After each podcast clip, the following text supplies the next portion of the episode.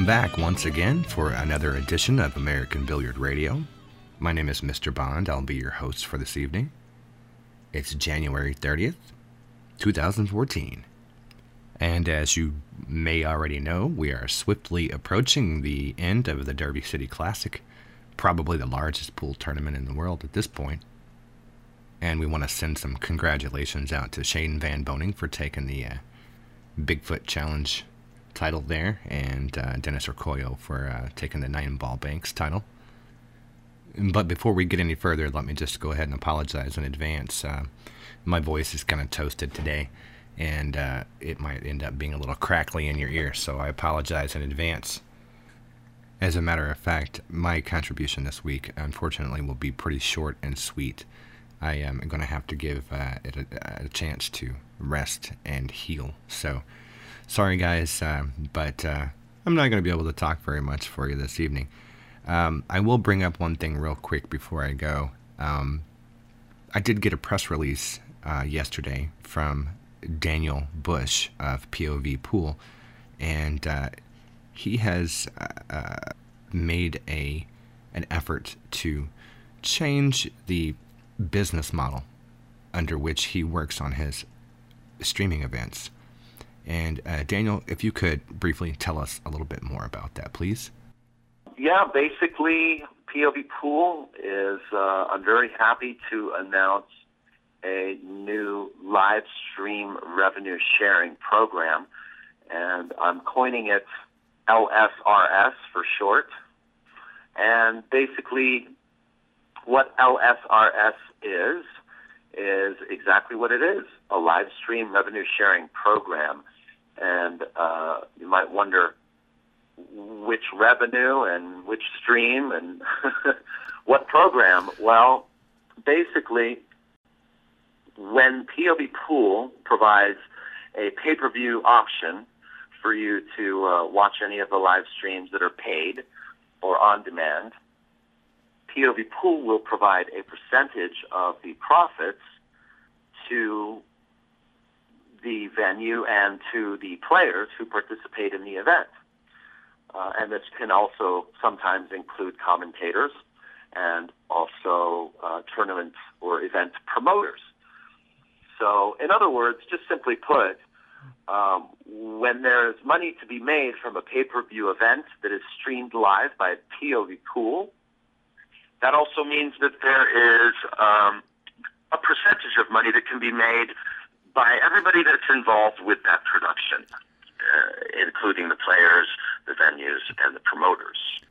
Thanks, Daniel. That sounds like an interesting concept and and uh, something that could be very beneficial uh, if it works out in the future. We wish you the best of luck, obviously, and uh, let us know how uh, things are going to turn out.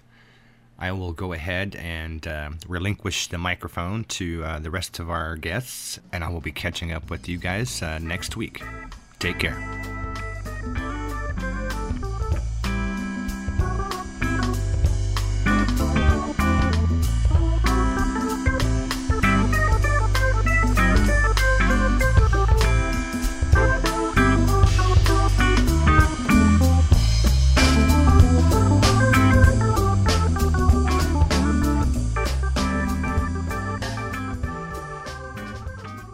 Welcome back to American Billiard Radio. This is Mark Cantrell with the Legends and Champions Report. And we did a special report earlier in the week, uh, just based on the interview that we had with Luke Riches from Matchroom Sports, and we thought it was time sensitive. And then after that, um, on AZ Billiards forums, a gentleman named Joey A. He uh, asked about maybe getting some information from Europe for the snooker players and, and things like that. So I am happy to be joined with my good buddy, Mr. Jim Wych, who is the he's a former pro snooker player and uh, Mosconi Cup commentator. You you may know him best from being the commentator and uh, face on uh, the the production. And he's been at every Mosconi Cup since the beginning of time which is the beginning of the Mosconi Cup. And so, how you doing, Jimbo? Good to have you on, buddy. Well, apart from being a little chilly up here in Canada, Mark, not too bad. yeah, what you say? It's What, uh, minus 30 or something there? With the wind chill, yeah, and uh, we live in a suburb of Toronto. It's uh, minus 30 degrees centigrade, so I don't know what that works out to in Fahrenheit, but suffice it to say, water's freezing. Oh, man, I tell you, it's, yeah, it's, it's been uh, it's been quite cold here. It's been uh, dropped all the way down to 70 here in Arizona, so I understand what you're going through. Yeah, um, yeah, Mark. I don't want to hear it. um, a question I have for you, since we spoke that you've all, I, I just said that you've been a part of the Mosconi Cup since the very beginning, the very first one when it was men and women and there was all kinds of people playing. And I think they had a bar. Didn't they have a bar for the players on the floor at one point? Well, they actually did. They actually uh, they hired uh, a bartender, uh, one of those guys that twirls the bottles and the glasses, and he was a young fellow. And I remember them bringing him out, and they would cut to him going into commercial breaks and everything. You know, I don't ever remember seeing him drop a glass. But it was pouring drinks for the players. For pouring drinks for the players, the fans, anyone who came his way. But it uh, it was pure entertainment. Wow. Well, based on you seeing everything up close and personal, do you have a memorable moment? And, and I'm I'm sorry to, to some of the listeners. This my show's starting to become the Mosconi Cup show, and it's not intended. It just seems like sometimes things are relevant. But uh, is there a, is there a moment that you remember, Jimbo, that's uh, the most memorable moment to you?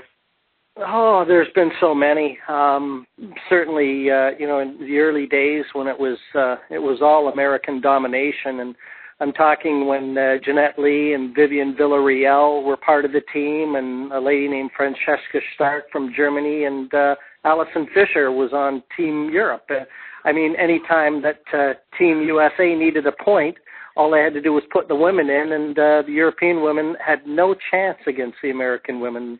I even remember Barry Hearn ducking into the commentary box, and I said that to him.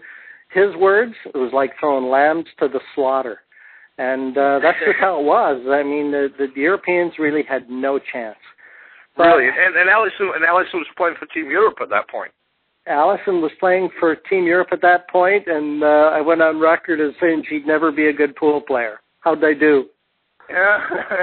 but well, you know something, Mark, coming from a snooker background, uh, probably one of my fondest memories, and uh, and working with my uh, my my very good friend, the late Sid Waddell. Um, we were doing a match with uh, Jimmy White and Alex Higgins playing for Team Europe, and Jimmy White ended up making the last nine ball, and Alex came around the table and kissed him and uh, and obviously Alex Higgins has passed on now, and uh, and Jimmy is still around doing a little snooker commentary. I understand in the UK, but at that time I was still playing snooker, so these were were two guys that I used to practice with Alex all the time, and uh, I've gone shopping a few times with Jimmy when we were in Europe at the the European Open, and so the the snooker players, the you know we did chum around an awful lot, but uh, seeing those two guys playing pool that's just something I'll never ever forget. You used to practice with Alex Higgins. Alex had a snooker table in his home when he lived in Prestbury, just outside Manchester, and he threw me the keys to his car. He had got banned for driving, and he said, "If you come and practice with me, you can drive my car." So I needed a car at the time. I was I was handcuffed. I I went up and practiced with him every day. That's got to be an experience right there you know something, Alex? A lot of people they they talk about you know the the Alex Higgins who's had a few drinks and you know he might throw a cue at a wall or at somebody's head. But I'll tell you something, Mark. If you kept Alex sober, he had a heart as big as all outdoors. He had a, a tailor in Ireland, and he was a very famous tailor. And Alex was the same size as me. And I remember him taking me upstairs in his house, and it was a beautiful house and uh, the closet was the length of the wall, and it was full of tailor-made suits. And he just said, "Jimmy, help yourself. You know, whatever uh, whatever suits you like, go ahead, take one. Uh, you know, take as many as you like. They're yours." And and that's kind of the Alex Higgins I remember. Yeah, I just can't imagine being on my own. Well, you know, it's the same a little bit the same with uh, my experiences with Earl Strickland. You know, Earl Strickland, you know, there's somewhat of a similarity, you know, between Alex Higgins and uh, Earl Strickland. Not Yeah. the, the not the drinking part necessarily, just the you know erratic behavior sometimes. And but you know you get on your own with Earl, and he's an absolute sweetheart of a fella to be around. So Yeah. a lot of people don't know these things, and uh, that's that's good to know about Alex, though. And and you know something, both of them highly intelligent. You get into conversations, they they can almost converse on any level about a variety of different subjects. I mean, they were geniuses on their respective tables, but off the table, as long as you uh, you know you had their focus and their attention, they could hold a conversation. Right. Uh, well, if that's uh, that's good. It's good. It's good information. I know a lot of people, uh, pool fans here in America, know of Alex Higgins and you know some of his antics, and and he's, he's pretty popular. He's one of the most popular uh, snooker players, I think, among American pool and billiard fans. Um, obviously, along with Ronnie O'Sullivan, he seems like he's turned into the uh, the, the next big fan favorite for the United States. Yeah, well, Alex was definitely the crowd favorite. I even remember playing a match. Um, it was in Stoke-on-Trent, a place called Trentham Gardens, and uh, I had just got beat, and I'd, I'd lost to Jimmy. And um, walking out, and I remember saying to one of the ushers on my way out, heading back to my car, I says, "Man, was that place ever packed?" And uh, the lady usher said to me, she said, "You think it was busy tonight? The Hurricanes playing. Believe me, we see the crowd that comes in here later on." And that was obviously Alex Higgins. So they didn't have enough seats when he played. Right. Um, I'm going to go over something I've been over with uh, Luke in the, the last interview, which is to get different perspectives. Uh, obviously, you're connected with Matchroom Sports and Sky Sports, and you already know that Mark Wilson's been uh, announced as captain of Team USA. And I just want to know what your opinion is of the pick and what kind of fellow Mark Wilson is. Well, I, I know Mark pretty well, and um, believe it or not, a couple years ago, I, I think I might even have thrown his name in the fire to uh, to try and see whether they would consider using him. Um, I, I think that Mark is a fantastic coach.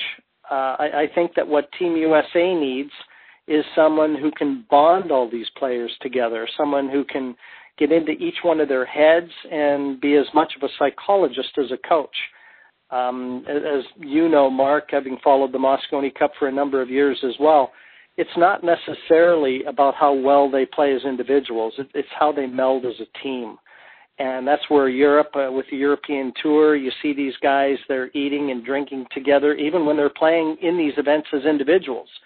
And um, this, this Yeah. is something the Americans can learn from. And I know one thing that, that Mark Wilson is giving a lot of free rein on right now. He's got a lot of time to put this together.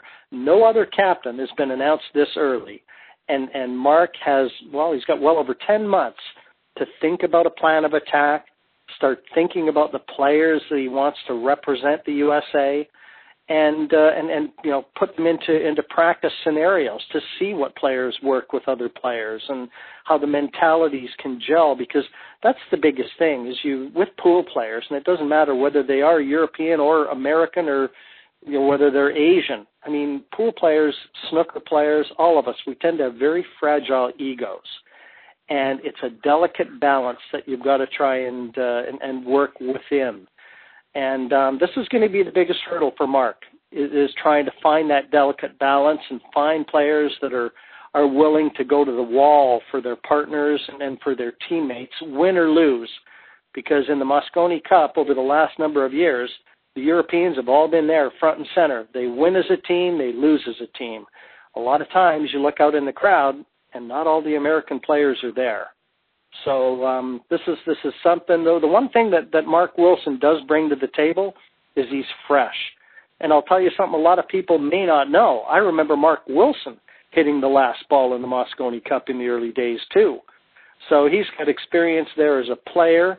He's going to have a real good understanding of what it takes to uh, at least get the Americans competitive again. And I think he's willing to take it one step at a time. He's he's not looking to go over to Blackpool in uh, December this year and, and win the Mosconi Cup back. First and foremost, they've got to get competitive again because it, it really has been one-way traffic, and it's all going to Team Europe right now. So that's that's first and foremost. They've got to they've got to let the Europeans know that they're going to be in for a fight. Do, you do you think that the, in my opinion, I've, I've thought about this a few uh, for a little while now. Do you think that the team unity is the answer? And the reason I ask that is because obviously you've got to have your chances, and there's got to have the rolls going for you sometimes and you've got to be focused. But each of these players, and it's he's not going to pick. Mark Wilson's not going to pick a bunch of amateurs, right? So these people can actually beat any other player on any given day. Once you get to a certain level, I believe that you can just it's, kind of who's on form, who's focused that day, and and those kind of things. So, given the fact that, in my opinion, each any player can beat any other player on any other given day, that only leads me to believe that the only missing factor is the team unity. Am I off on that, or what's your, uh, you know, what's your opinion? Well, well, you know something. There's an awful lot of talent. When the Mosconi Cup comes around, you've got as much talent on that pool table as you're ever going to see. And um, as far as I'm concerned, the only difference is how these guys act off the table. Um, you know, the the Europeans, you go into the European dressing room, you've got all the banners on the wall, all the motivational sayings, the team pictures, everything is there. And you go into the American dressing room and the walls are bare. There's really nothing there that, that I've seen, you know, past or present that these guys can really look at and, and dig down for that that pride. You know that uh, every one of them. You know nobody likes to lose. These guys hate losing, but it's I think it's more a fear of losing than a will to want to win. And I, I think that's what Mark Wilson is facing right now. He's got to try and you know stress the positives, turn everything into a, a will to win, as opposed to a fear of losing. And um, you know something, Mark's in a real tough spot. He's talked about having a youth movement, and which I think is is probably a very good idea. But I still think he needs that mix of experience in there. And Mark, you talk about unity. I mean, the Mosconi Cup is all about unity. You've got so much talent there that as individuals, it, it's it's a different ball game. And yet, for one team to go out there and completely dominate as the Europeans did in Vegas this year, there was no explanation for that. And um, I mean, a lot of people really thought that this was going to be as competitive a year for the Americans as as has been in the last few. Well, how wrong were they? And, and I was one of those. I really did think the Americans were going to be a lot more competitive this year. I just I underestimated the Europeans. I won't do it again. And believe me, the Americans have a very uphill battle in Blackpool because the crowd there, it's going to be three times the size of what they've seen in Vegas, and they are going to be as pro Europe as any you're going to you're going to see in recent times. So you talk about going into into enemy waters. I know, and and the thing is, and uh, again, uh, as was brought up in the chat I had with Luke, the the ticket sales. We don't know who the teams are we don't know who the teams are, and they sold 40% of seats in an hour without knowing who the teams are.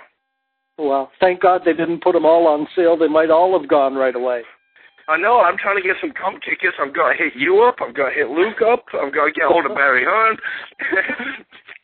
and see if I can Mark, get Blackpool is is it's the nature of the city too. I mean, for for Matchroom to take this event to Blackpool, a stroke of genius. And and again, you know, to have nominated Mark Wilson as the the captain for Team USA this year, and and I I said this to Luke. I think it's a fantastic move on their part because they're they've got people talking about the 2014 Mosconi Cup, and we're still in the first month of 2014.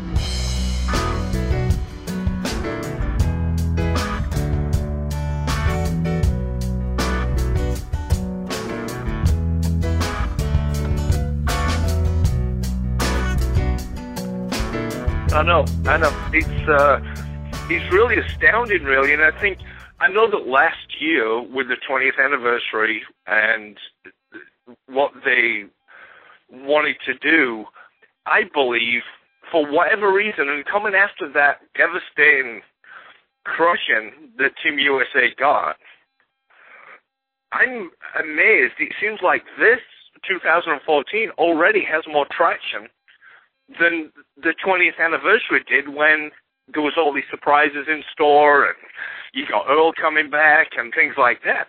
It seems like this has got more traction already, and we're not even close to it.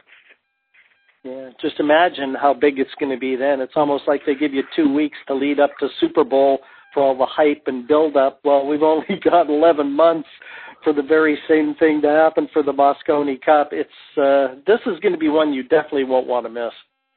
Right, and uh, we had a um, a conversation about uh, earlier about Blackpool, and we both have a lot of experience uh, with Blackpool, and uh, you know, I'm not trying to turn this into another uh, show where I hop on about how great the place is, but I, I think that the Europe, the American fans who decide to travel, if they can, if that's if they can get tickets, the European fans who decide, say the American fans who decide to travel, are going to have a real experience that they probably they will never forget as long as they live because an American in general says, "Oh, I'm going to go to Europe. I'm going to go to England," and they go to London, and maybe they'll go to Ireland, but they don't know about Blackpool necessarily. well, Blackpool, and, and I had mentioned this. I think it's like the Las Vegas in England.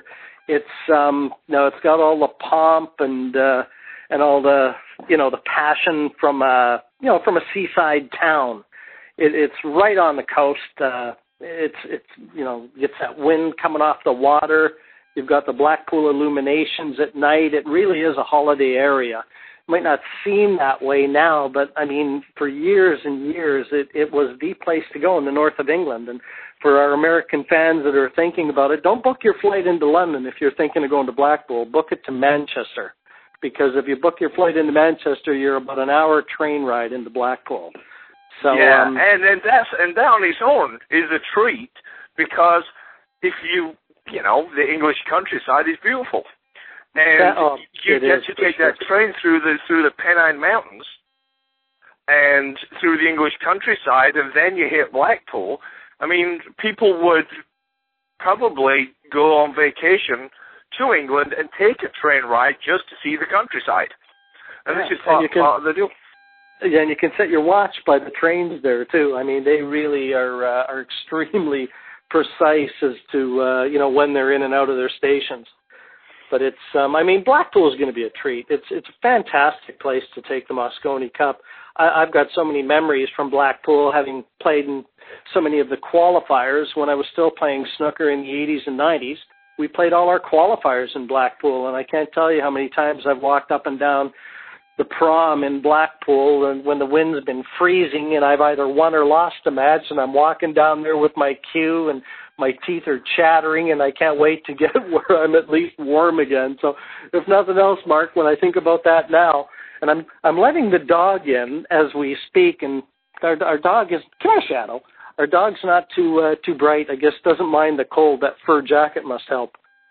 But um You, yeah, your, dog, your dog's hold on a second. Your dog is not too bright, but you live there.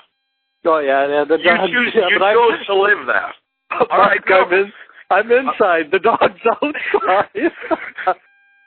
well, you know, if if you're talking about that cold air in Blackpool and, and and and that kind of thing, if you were to go to Blackpool right now with that cold air, based on where you are right now, you'd probably put on some shorts.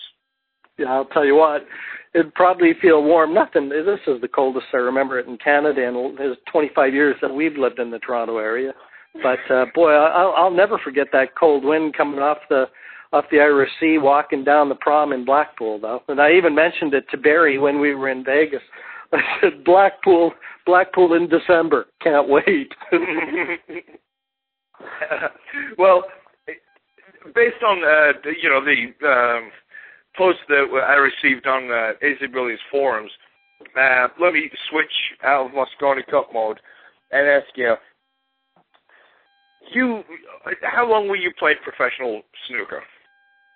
Uh, from 1980 through the 96, 97 season, so 17 years. The golden years. The golden years, yes. And that's how I prefer it. You know, you had Steve Davis, you had Cliff Thorburn, your uh, fellow countryman there, and Bill Werbeniuk. Bill, Bill Werbeniuk used to drink like 17 pints of lager during his match, didn't? Mark, they used to have to put his table as close to the washroom as they could possibly get it. He was the only player I've ever seen that they would stop a frame in the middle of it and allow him to go to the washroom. 17 pints 17 pints of lager before the match started. That and now what people have to remember is this guy was a he was a top professional player, and he drank 17 pints and the alcohol level in the beer in Europe, I believe, is much higher, and so it might be the equivalent of drinking 30 beers yeah. O- yeah. Over over what? Uh, what? Uh, well, about a three or 17? four hour period. Yeah, but over over the the duration of the match and, and leading up to it. But the thing about Bill, and and I, anytime I've ever gone back to the UK, because a lot of people may not know that I, I commentated professional snooker for seven or eight years before they transitioned me over onto uh, onto pool, and um, you know, I would when I'd go over and uh, hop into a taxi at the airport, more people ask me about Bill Werbeniuk than any other player, certainly than any other Canadian. And, Really? Um, oh, and, and I mean, what really made Bill famous was that he he tried to declare his beer expenses, the, the money that he would spend on lager, he tried to declare it as a tax write-off because because he wanted to say there was a nerve in the back of his neck that only alcohol could steady when he played. and and everybody, I mean, it was front page news, and and he never did get away with it. But what a try! Oh my goodness, that's that's hysterical right now. Well, your your your other ca- Canadian uh, superstar was uh, in snooker was Cliff Thorburn, who uh, you know he plays a lot of snooker and pool in Canada still to this day, I guess. And uh, he had that one four seven uh, break that was televised, and Bill Werbeniuk was on uh, that. He came around to congratulate him. Um, Yeah. But my oh my mom, she used to fancy um, Cliff Thorburn. Whoa. Cliff, and I've known Cliff longer than any other professional player. Um, we we both grew up in Western Canada, and um, I mean he was he was the leader of the pack, wasn't he, for the Canadians? I mean he we all followed suit. But um, I still talk to Cliff. There aren't many weeks go by we don't if we're not firing jokes back and forth, you know, via email. You know, we'll we'll speak to each other. But he's still, I mean, he's 66. He just turned 66. I don't know whether he'd be thrilled about me letting everybody know that. And he can still play snooker and to a pretty decent standard. He goes back and forth uh, over to the UK for the uh, the seniors tour, the Legends tour over there, and uh, Steve Davis is playing in that, and a number of the the old great players. But um, gosh, if, Cliff, if if I would have had half the dedication to play snooker that Cliff had, and and you know how strong his mind was, know, I I probably would have been a lot more successful. He's, I mean, he was my idol. He was my idol growing up playing the game, and he's still my idol now. He's 66, and I think he's still going. Well, I- he's going to be around he- for a long time. He was your idol growing up. Aren't you guys about the same age? Are you, are you on. older than No, no, I'm, I'm, uh, I, I, I, Mark, I don't want to tell anyone how old I am, but I'm not as old as Cliff. uh, Ladies and gentlemen, if you would like to catch the rest of this interview, go ahead and visit our website at www.americanbilliardradio.com and hit the archives section, and you will be able to hear the interview with Mark and Jim Wych in its entirety.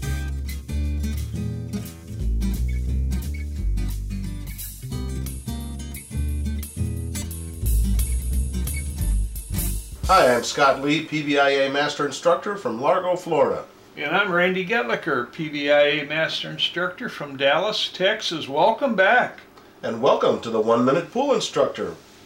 This week we're going to be talking about SPF, also known as Set, Pause, Finish, which are the three stops in our stroke. Tell us about a little bit about SPF, Randy. Well, it was developed years ago to help uh, uh, analyze uh, a pool stroke, anybody's pool stroke.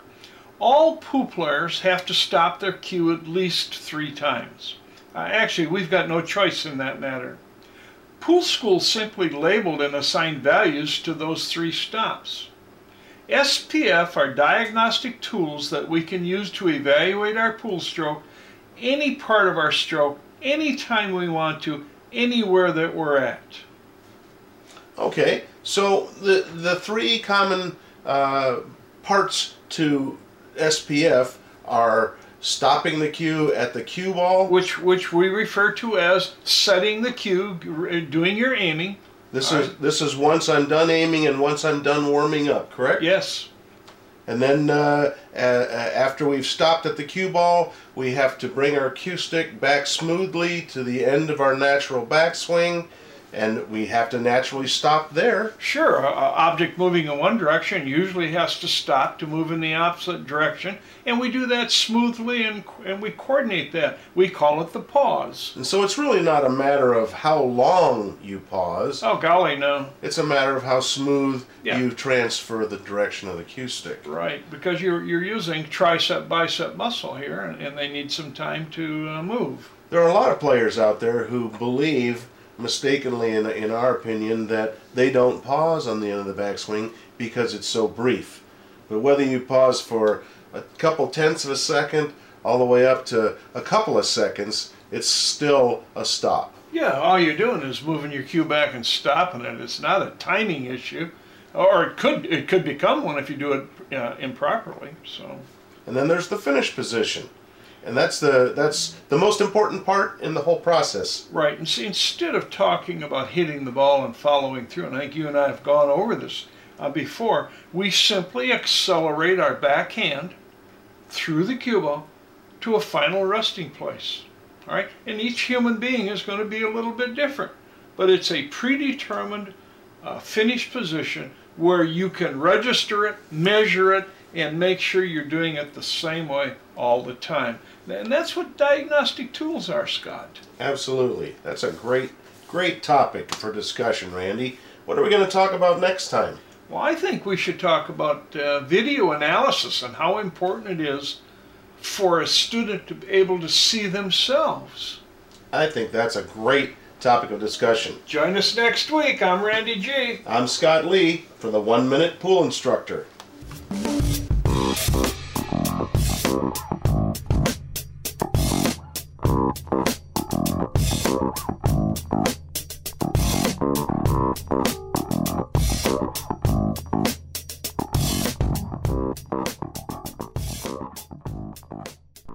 Welcome to this week's edition of Pool on the Grind here on AmericanBilliardRadio.com. I'm your host, Allison Fisher of NYCGrind.com, and joining me this week is Jennifer Barretta, WPBA Pro and local player to New York City. How are you doing this week, Jennifer?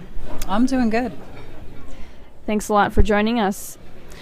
I guess what we what I'd like to start off with is maybe tell me a little bit about what you've been involved with lately in terms of tournaments and things that you've been working on in your game.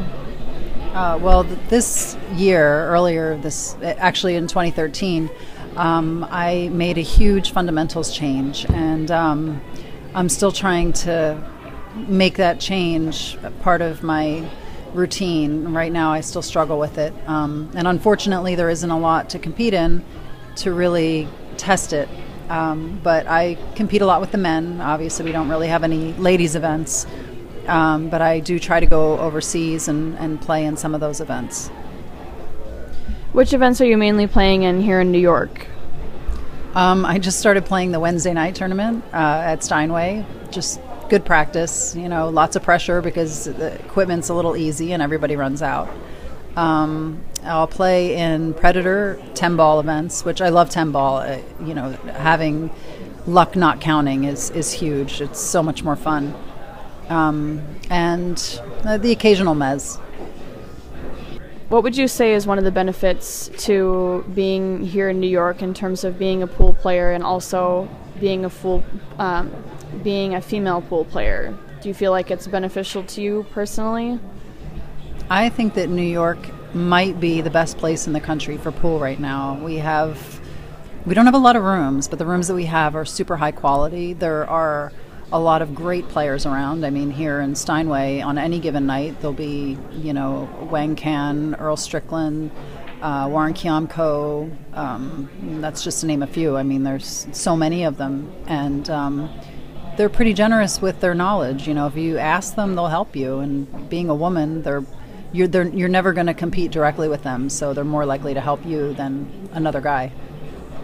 Yeah, absolutely. I really do feel like here there is such a almost magnetism for pool and the top players and it's really a benefit for both the both the players and uh, the promoters and the pool rooms because there I feel like there's so much more opportunities for bigger events and more interesting and fun um, opportunities overall. Well, one of the other great things about being here is that we have a ton of competitive tours. We do have the Mezz Tour, we have the Predator Tour. Uh, there's both a handicap division and an open division. We have the Joss Tour. It's a bit of a hike, but it's a they, he puts on Mike Zuglan puts on great events. Um, Absolutely. So we just, we have a lot of opportunity to compete and um, stay sharp. Now, I know you do have the WPBA Masters coming up in Michigan here next week. Uh, what are you doing in particular to prepare for that event? Um, before an event, I like to put in a lot of alone time. Uh, I feel like it really puts me in tune with my body and my mechanics, and uh, you know, you just hit more balls, and the more balls you hit, the more in stroke you get, the more you get your arm in the slot. So, I try to scale back practicing with people. I'll play tournaments here and there to stay tournament sharp, but for the most part, I just play alone, do drills and things like that. I know you've been on the tour for quite a few years. How many years is it now that you've been playing on the WPBA? Believe it or not, I have been a touring pro for 10 years. I can't believe it. What do you think are some of the things that have changed the most over that course of time for the tour?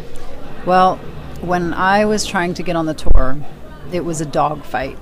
I mean, you could not get in events unless you won qualifiers. You didn't get in ev- events by finishing high in qualifiers. You got in them by winning qualifiers.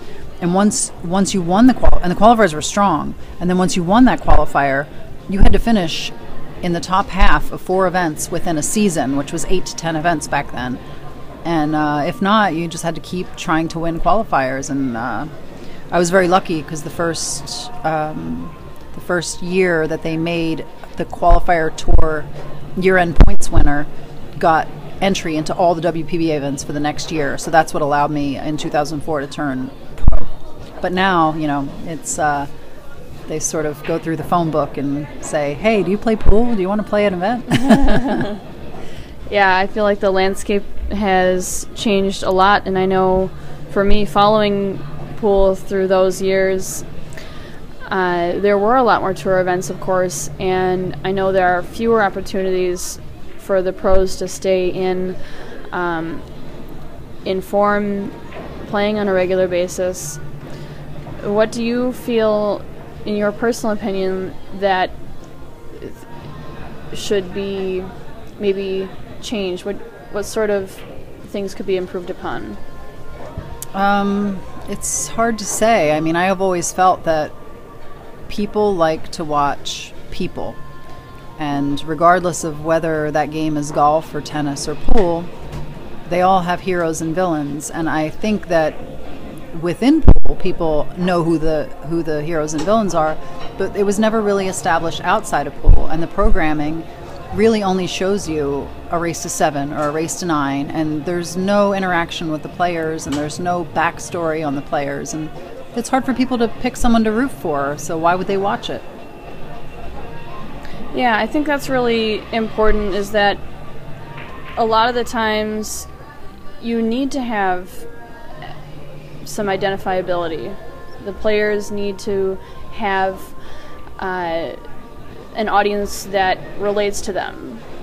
And I think that's one of the big gaps in the game right now is that you can't you can't say that we have an audience that can easily identify who the top players are on the tours, whether it be men or women, and obviously there isn't a unified men's tour at the moment. So I feel like there's um, a, progress that can be made in that area, and I think that the progress is happening, but it's slow. Well, uh, we're in a tough economy, Absolutely. and uh, uh, you know that economy made it tougher to book events, and not booking events uh, led to losing ESPN at least on TV, which I think. Um, you know, it's great that it's on the internet and it is going to be live and people can view it as it happens but you're not going to pick up any new fans. You know, you're not going to get the channel surfers that say, "Oh, hey, look at this, women playing pool." Um, so uh, hopefully we can change that, and I think that'll at least help it get back in the right direction. Yeah, I think the TV sp- exposure is really key, and and at, at least you know if you have the if you have the exposure on ESPN or whatever other channels could be potential outlets for pool, then you'll you'll see them more often on a regular basis. I'll say that you know it's it's you can't have TV programming without events, and uh, until the event calendar picks back up, it's we're sort of in a catch twenty two. Mm, absolutely, yeah, for sure. So I guess what I would also like to finish up with is what are you looking forward to in 2014? What are your some of your goals or some of the things that you're aspiring to for the year? Um, well, unfortunately, they're not really pool related. Um, I have a business, and my business has been doing better than ever, and I've been making a great living, and I'm, I'm really focusing all my energy into that and into my seven year old son. And pool has become, unfortunately, a very expensive hobby for me that luckily I can afford. uh, what is your what is your business? Uh, I talk about that a little bit. Sure, I own a personal training studio with my ex-husband here in New York, and um, it's it's been doing extremely well. And uh, I get to, you know, I don't train people. I I sort of run the place and I get to do a lot of creative things like build a website and you know any kind of graphic design and things like that. Um, and and I love it. It's mine, and and it gives me a nice living, and it allows me to play pool if I choose to. Awesome. Well, it's great that you have something that you're passionate about outside of pool, and that really in New York, I feel even if there isn't enough to have pool be your main focus, there's still plenty going on in terms of um, activity. Mm-hmm. So we really appreciate you being on the show this week, and we wish you the best of luck. Thank you. All right, well, this is Allison Fisher signing out, and make sure to tune in for next week's edition of Pool on the Grind here on AmericanBilliardRadio.com.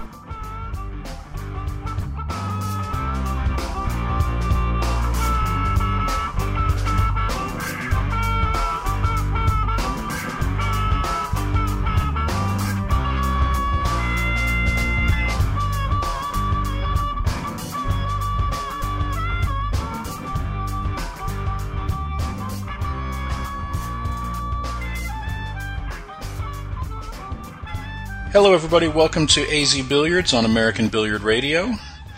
I'm back with my partner in crime, Jerry Forsyth, today. Jerry, how's the weather out there? Oh, please. You would ask that. I tried to get to Derby City yesterday and couldn't get six miles away from my house. Roads were solid ice.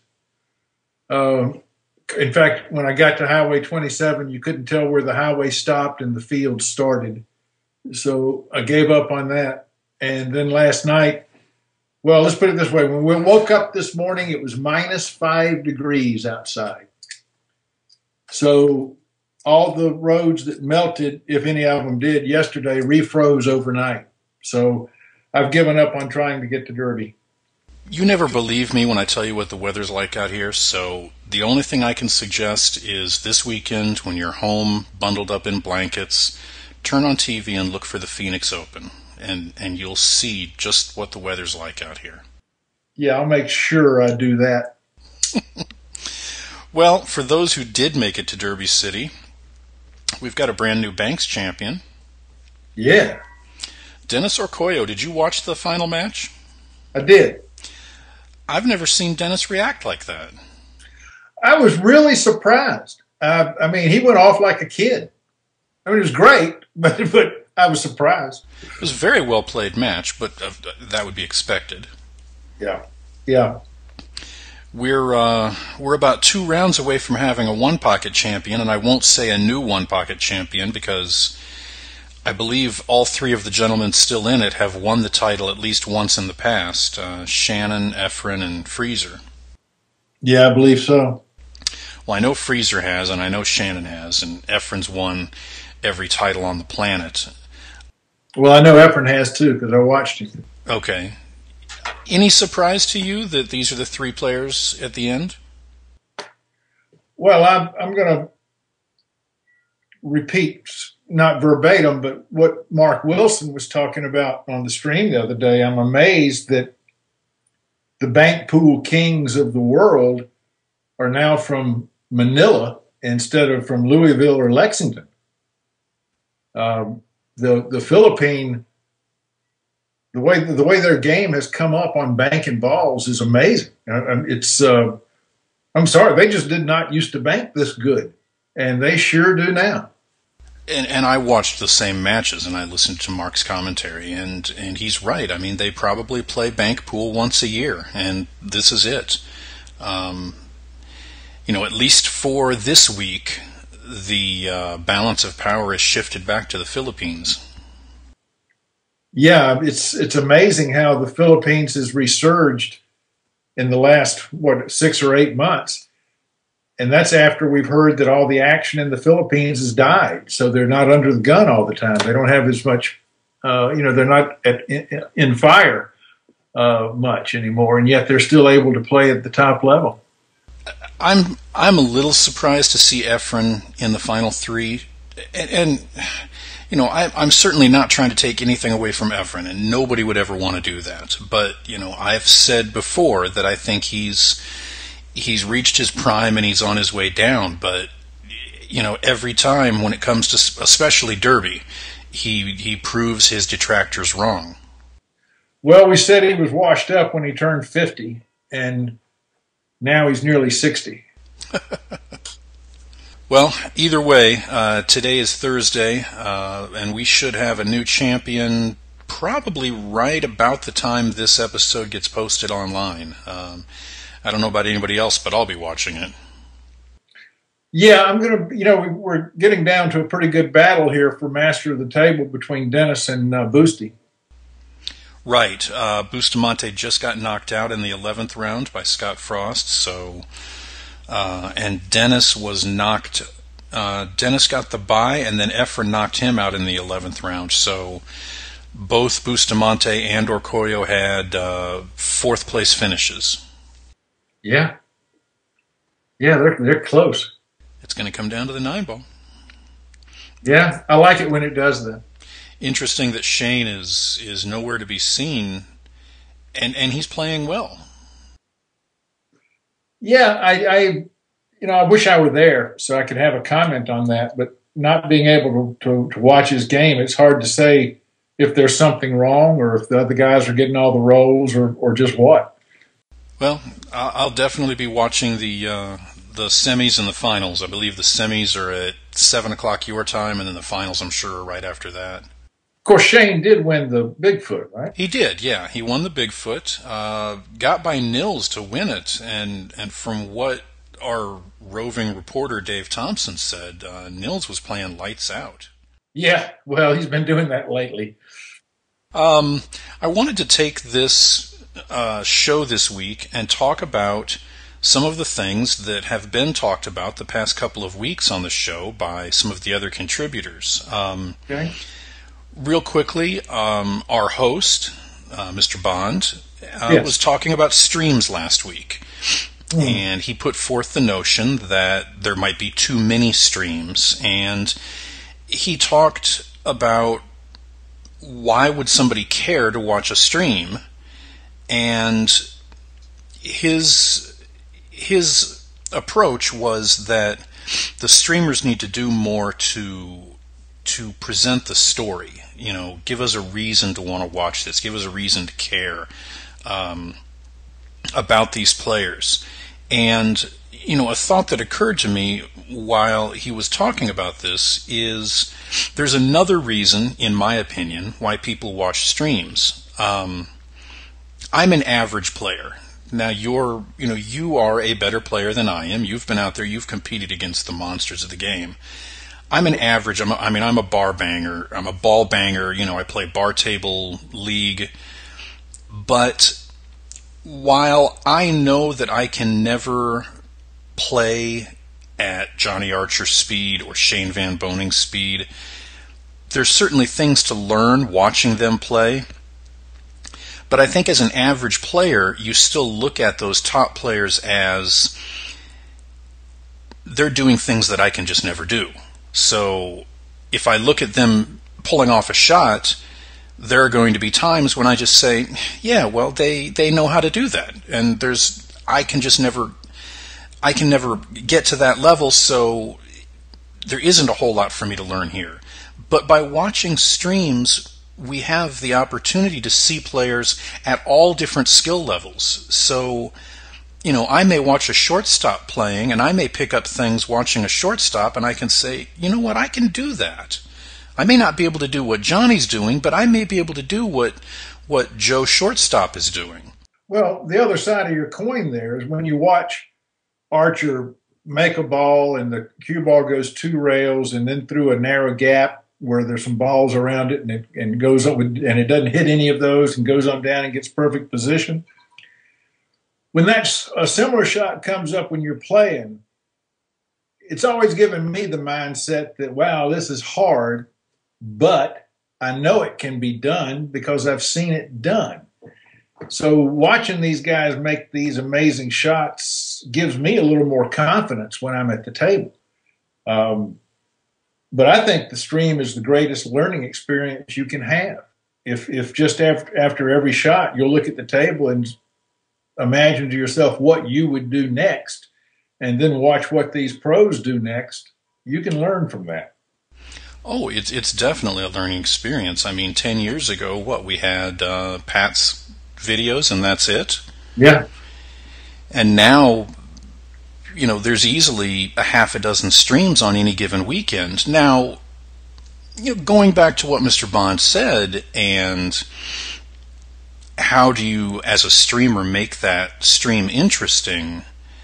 And and why do you choose one stream over another?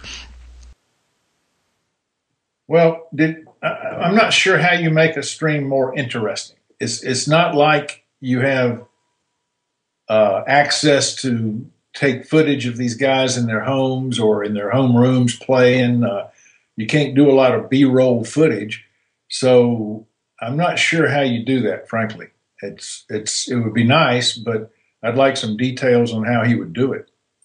Well, and in my opinion, I'll go back to the technical side of things. If you want to get your stream watched, you make it the best possible stream that it can be quality wise. Yes. I would rather see AccuStats or TAR quality streaming of two shortstops than two pros playing on a hundred dollar handy cam. Right. That, that's just my opinion. Um, the the way I judge streams, and I'm probably being very unfair here, is if I can't see the player while he's sitting in his player chair and recognize him, uh, then it's not a good enough stream for me. There's not enough light around the table. If all you can see is the guys once they're shooting at the table, um, that to me is not a quality stream. Um, it's, you know, cameras require light. And the guys who go out and put out and, and hang up the extra lights uh, put out a much better stream. And I come from from the world of, of building websites, and, and I've always said that it goes back to the same comparison uh, of getting a website built. You know, there when websites first came out and, and you know it became so easy to create them, you know anybody any twelve year old could build a website. Well, right. yes, they could, but the question is, do you want a twelve year old building your business's website? Well, yeah. any twelve year old now can stream a pool tournament, but do you want them streaming your tournament? You know, right. hanging a hundred dollar handy cam off of one of the lights and streaming your event. It, it, and, and getting just two schmoes out of the audience to sit in and do commentary, that's not top quality streaming. I mean, I want somebody who who is neutral and who understands what they're watching. And and don't get me wrong, you know, I've I've streamed tournaments before and it's tough to do that. I understand that. But it makes the product so much better. Yeah, it really, and, but you know, the, the real problem with streaming is the finances involved. There's there's no way to do anything but lose money at streaming. Uh, at least I don't know anybody that's making money at streaming. Uh, but if you if you do a pay per view and you're lucky enough to draw hundred people at ten bucks a piece, well, that's going to cover your travel expenses to get to the thing and, and maybe your food and stuff. But what's where does the money come from that's supposed to pay for the cameras and the lights and the staff? And it's it's just a financially bankrupt situation. And, and until we can change that um, I, I don't have a lot of hope for streaming. I mean i've always believed that pay-per-view is a dead end because there just aren't enough fans who care enough about the game to pay to watch it we know that when we go to tournaments. People won't even show up at tournaments, even when it's free to get in. So pay per view is is just too tall a mountain for me to climb. So the only other avenue is advertising. And until more people will watch a free stream, the advertising revenue isn't there either because you're you're looking at uh, you know you're doing good if you get one or two thousand people watching you at the same time, and you need more than that to attract advertisers. And, and that's another way that this industry tends to destroy itself in that you can get streamer A who has been streaming for years and they have multiple cameras and they have a soundboard and they have lights they bring with them and they hang the whole thing and they really put on a quality stream. Yeah. And they go to a room owner or a tournament promoter or whatever and say, "Look, this is what I can do for you." Okay, great, do it. Well, no, it's not that simple. You know, I've got all this equipment and I need to travel and I need to bring all the equipment with me. You know, I'm going to need $250 from you. And the promoter says, Well, why should I give you $250? Johnny over there in the corner has got a camera in his bag there, and he's got a little clip that he got at Walmart that he can clip it up there on that light. He can stream it, and he doesn't want $250, so why should I deal with you? Exactly. And they don't understand the difference. Right. They, they, they truly do not understand the difference. And it's wrong of us to expect them to understand the difference because if you've never been a photographer, if you've never had to take try to take pictures of pool players in dark rooms, you really don't understand how you're raping your camera to try and make it take pictures in dark light. I don't know what the answer is. Um, mean, don't get me wrong. I enjoy the the number of streams out there, but I don't know where this is going. You know, I don't know what the end game is going to be with with online streaming. I wish I had, you know, the crystal ball that would tell me because right now it's just a a miserable world of mystery.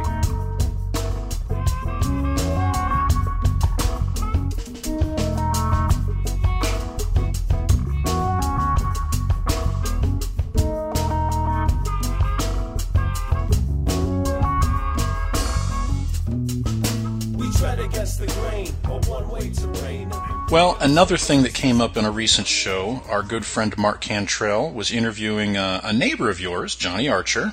Yeah. And Johnny put forth the notion that what the pool world needs is a new crop of promoters and players. Um, I'm going to let you address this first, but I'll come right out and say it right now. I disagree.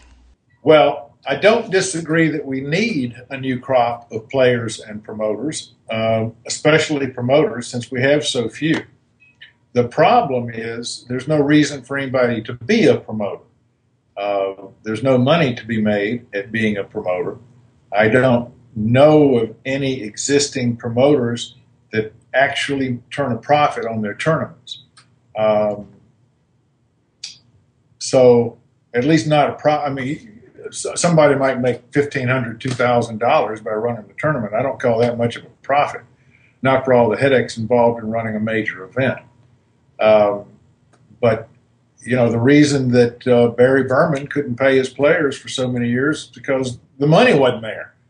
Um, so it's not like people are getting rich off of running pool tournaments. If they were, there'd be a lot of people putting on pool tournaments. And you know, I helped um, Badi Nazhat put together that Ultimate 10 Ball Championship. And a pool tournament is a money sucking beast. Uh, you take the added money, let's see, Badi added $100,000 to that event, but the event cost him over 200,000. So it's a lot more than just added money. You've got you've got all these little bitty expenses that come up and just eat you alive. Um, and you have to make guarantees to hotels for room nights and food and beverage, and they don't count it properly, so they always wind up hitting you for a, a bill after the event that you didn't expect. It's it's just um, it's a miserable way to try and make a living. And until that changes, uh, I don't see a lot of promoters coming out of the woodwork, and I don't see it changing until people decide to go to pool tournaments. And we know from last year being at Mark Griffin's events. You know, this was the first year at the Rio. I mean, we know that he just got nickel and dimed to death by the unions, and, and his expenses were much larger than he expected they would be. They ate him alive. And if, if I can, the, the one other comment Johnny made about we need a crop of new players, uh, yes, but what is their incentive? Why would anybody look at the pool scene in America today and say, gee, I think I'll turn pro. Well, and, and what what do you mean by turning pro? I mean, there is there really is no difference between a pro player and a and a shortstop anymore, except for their ability and who they want to play against. Well, that's true, but I mean, to, to, the idea of becoming a full time professional pool player 20 years ago was a reality. You could actually think about doing that. But I was doing the numbers the other day, and last year we only had uh, uh, one player in America who made over a hundred thousand, and we had uh, a total of three who made over forty thousand, and a total of five five total players who made over thirty thousand. So all but the top five players last year made less than thirty thousand dollars and uh, you, one of those thirty thousand dollar guys went to like fifteen tournaments. So if his expenses were only five hundred dollars a tournament, you know he's down to just under twenty five thousand dollars for income, and that's we. There's no reason for a new crop of players to come up when the financial scene is like that, and the only cure for that is more tournaments, and we've already been through the problem with that. Right. And, and I would imagine that the top players had income from sponsorships and that sort of thing, but we're still talking about the same players and just a little bit more money.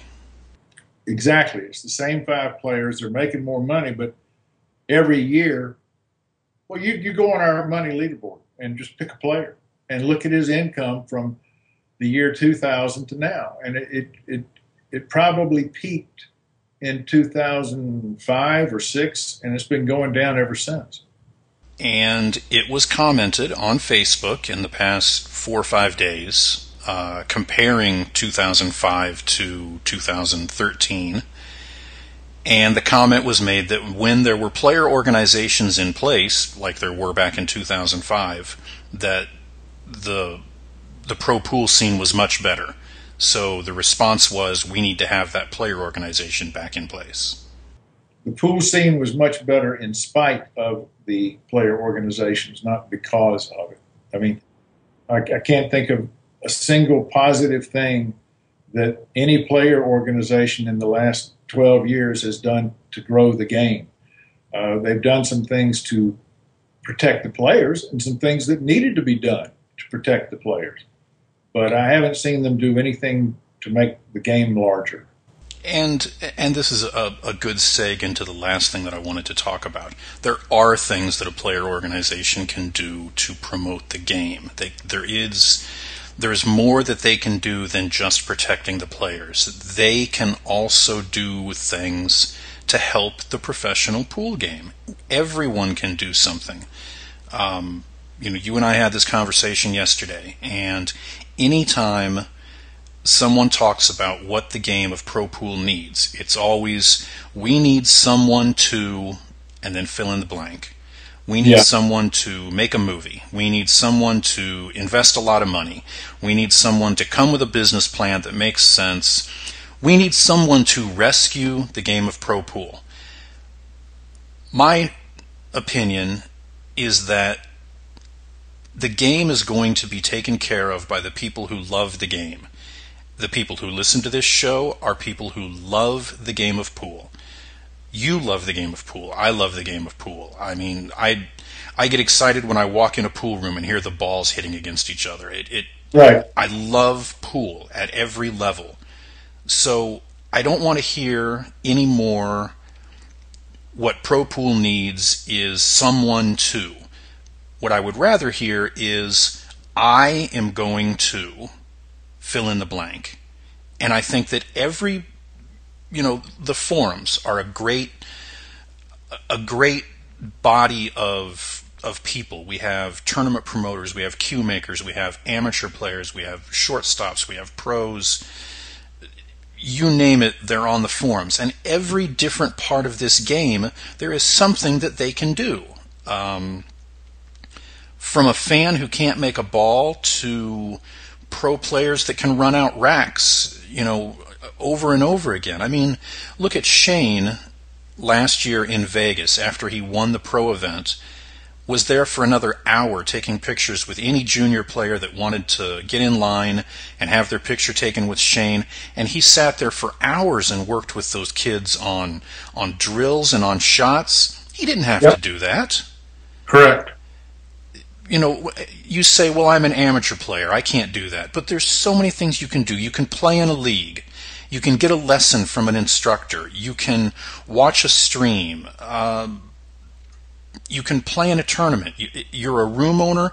You can hold an extra tournament. Hold a tournament knowing that you're not going to, to recoup your expenses for that one tournament. I mean, look at Look at what they did with the the Earl Efren match and the the prize money that was put up on that. There's no way that they made that back with sponsorships or with with you know the gate at the door or anything like that. If if all of us that really care about the game honestly, legitimately tried to do something to promote the game, not just our own individual aspect of it. You know, no more of this, well, I'm excited about the future of the game because how it's going to help me. That's ridiculous. The game is in is on life support and people are saying, "Oh, it's got a great future because of how it's going to help me." That's not the future of the game, that's your future. I'm talking about actually looking after the future of the game, doing something that does not benefit yourself, that benefits the game. And if more people did that, yeah, we're not going to go back to 2005 overnight, but the effect can snowball. And I'm not I'm not trying to go away from what Tony Robles said last week where we all need to work together. Yes, we do. But while the movers and shakers need to work together, everybody at every level can do something to help promote this game. Yes, absolutely. I I would particularly urge the fans to take advantage of any tournaments that are near them. At least go watch them. But when you have something like what Greg Sullivan set up in Derby City, where it's cheaper to go sign up as a player than it is to sign up as a fan, then why wouldn't you sign up to play? At least you get to go back with the story of how you played Johnny Archer and lost nine to nothing, but you made a three ball on him. You know, it's it's better than sitting in the stands. It is an experience, and it's a way to support the sport that you supposedly love.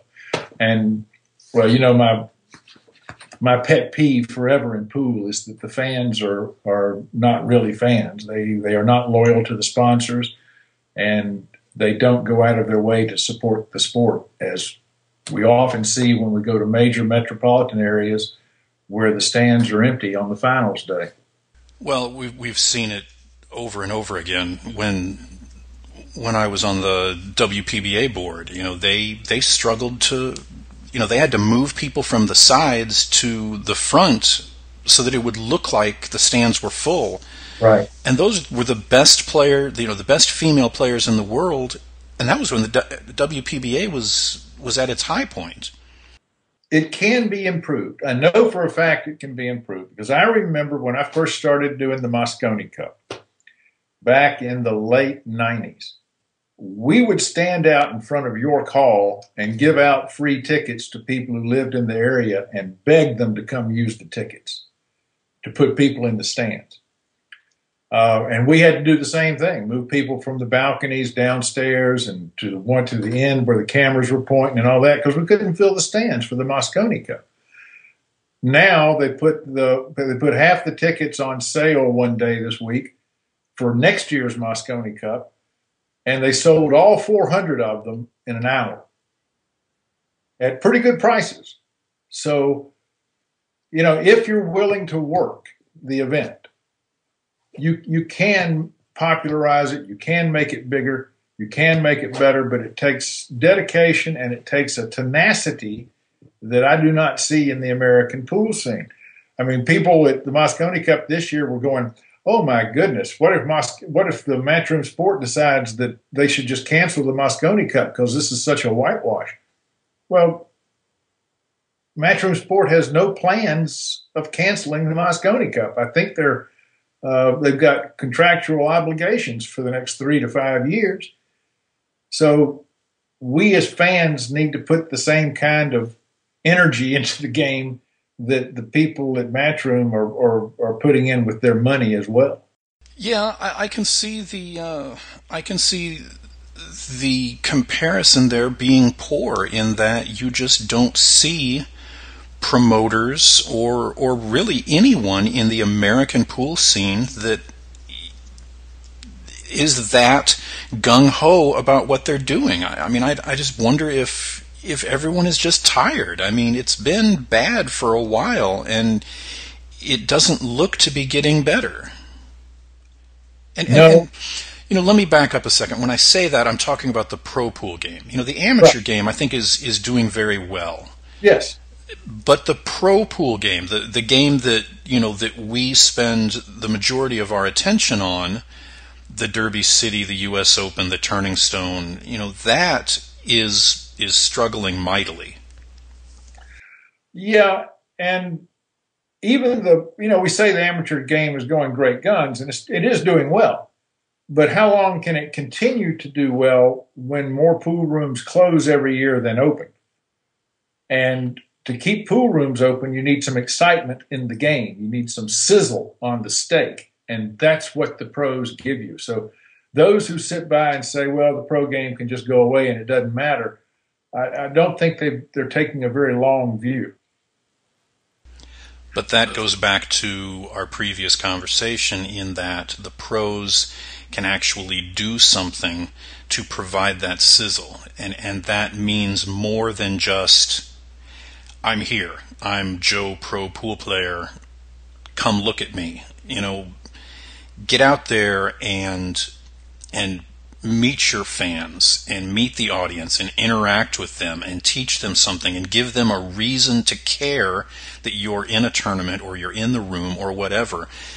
the the idea that went along there for a while that we're pro pool players and the fans should just be honored that we're in their presence is ridiculous. I mean, our game is not going so well that that that mentality is going to work.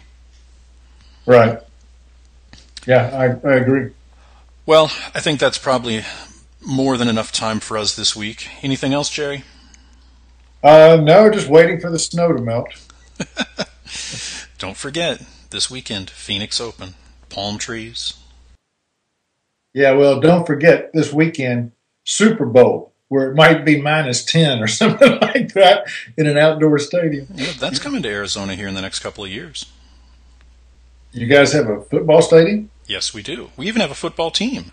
You do? Yeah. Son of a gun. and we beat one of the teams that's in the Super Bowl, but I digress. What, what, what is that? The Phoenix uh, Desert Rats? Yeah, yeah, that's that's. I think that's our hockey team. Oh, you you have a hockey team? We have an everything team here. Really? We have hockey. We it's amazing. All right, everybody. We will uh, we'll be back next week. Thanks a lot for listening to AZ Billiards on American Billiard Radio.